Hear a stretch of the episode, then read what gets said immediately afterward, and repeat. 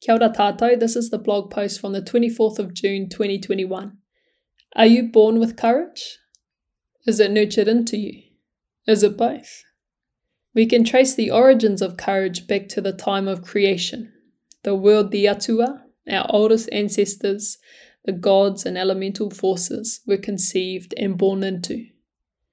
The courage to venture out beyond their known surroundings into the uncertain and unknown, which has perpetuated a whakapapa, a legacy of courage that has been passed down through the generations. From our tupuna, our ancestors who fought in the land wars and the world wars, to establishing kohanga reo and kura kaupapa Māori, to other acts of courage requiring protest, occupation of whenua, of land, and marches on government for the rights and justice promised to our people at the signing of Te Tiriti o Waitangi, at the very least. And I'm sure you can think of other examples that are closer to home. But hopefully, these are enough to get the juices flowing to show that it is in our DNA, in the very fabric of who we are, to continue the legacy our tupuna instilled in us, to cultivate and demonstrate courage. But what is it that gives us courage in the moment? What is it in that very moment when a person stands up for something that gives them the courage to make a potentially and hopefully life altering decision for themselves or any others involved. I believe we're born with courage. He kai. There's abundance within me. We already have everything we need within us. So, of course, courage is part of that combo. But it's what we do in the moment that determines how we nurture it to grow within us. When you think about who you are, who you want to be, and the life you want to lead, how much courage will you need to cultivate in order to make that happen? Tēnā tātou, nā hana rāua ko tūmanako. And a PS here, I've been a bit sick, so I've got some help with this week's piece, hence the length. So it's quite a short one compared to previous posts and to what I'm used to writing, but still think it's a worthwhile, thought provoking kōrero. Let me know what you think. As always, always after that feedback, no matter what, and I'm just looking at it now, and it's such a I can fit it all in one screen, which I don't think has happened for a very long time. And I'll get to some backstory and expanding on the blog post soon. But I have often thought in the last year or so about what I want to do with this blog and if it's a thing I want to continue or if I want to evolve it in some way. Do I want to change it to a monthly thing? Because I've been writing every Thursday for the last four and a half years.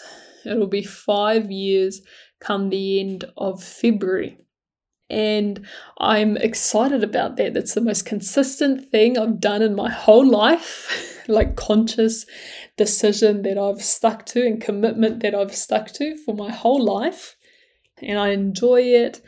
It makes me happy. I'm proud of it. I love the wānanga that comes with it. And especially when people engage and they comment on the posts or they send me feedback, or if I meet someone at a hui and they bring up a certain post that resonated and we get to talking about it, I really enjoy that part of it as well because it's not just me having the wānanga with myself. like I already know what I think, but when I'm met with a different perspective or a different interpretation or a different application of how the mātauranga, how the kōrero, how the pūrākau is applied to someone in a different context. Um, like that blows my mind. And then it expands my understanding of the pūrākau as well. And so I love it. But there was never really an end game to the blog post. I just started it because I wanted to share what I was going through. and I wanted to promote our mātauranga as a vehicle to help us understand ourselves, help us reconnect to ourselves at a deeper level, and reconnect and remember our tupuna. And so that question has come up a bit, and especially if I'm not feeling too great, if or if I'm feeling unwell, if I'm feeling sick, sometimes I'll be like, oh, I think this will be the day I just won't write the post.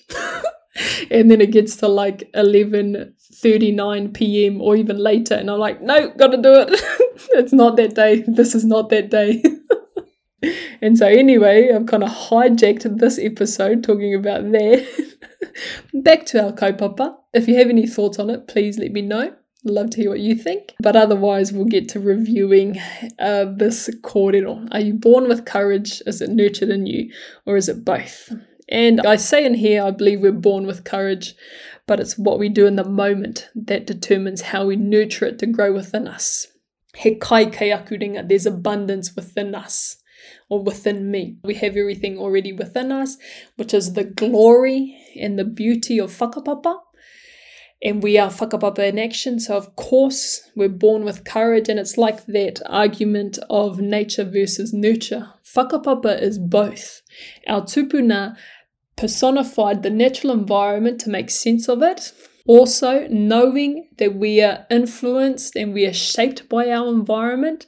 So, how powerful would that be if our environment, our natural environment during their time, if that were also our ancestors?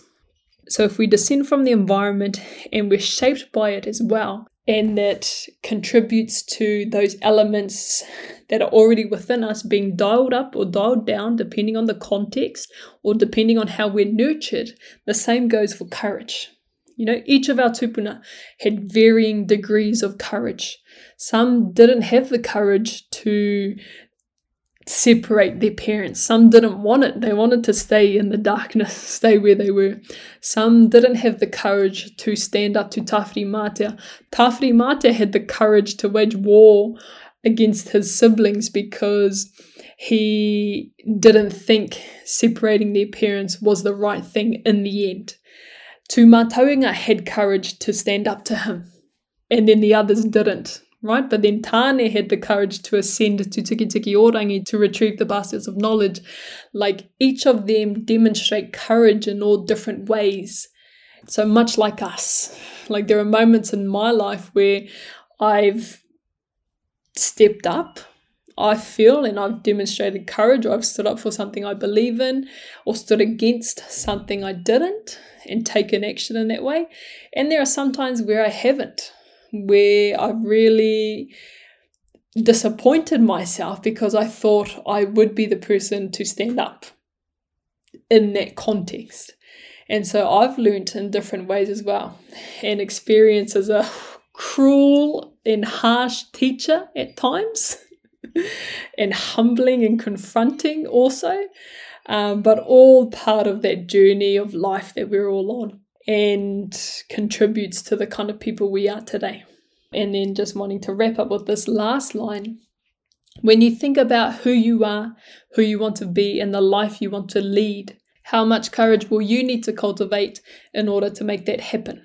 And I love that because it implies that courage is a thing that we can add to with different things or different experiences. It's not this finite resource that we can only use so much of, which is such a beautiful whakaaro as well. And we've got thousands of years of whakapapa we can tap into for their courage if we feel like we're uh, left wanting or we need a top up, which is again another amazing thing about whakapapa. Hope you enjoyed that post. It didn't end up being that short after all. uh, tēnā koutou. I'll catch you on the next one. Hei kona.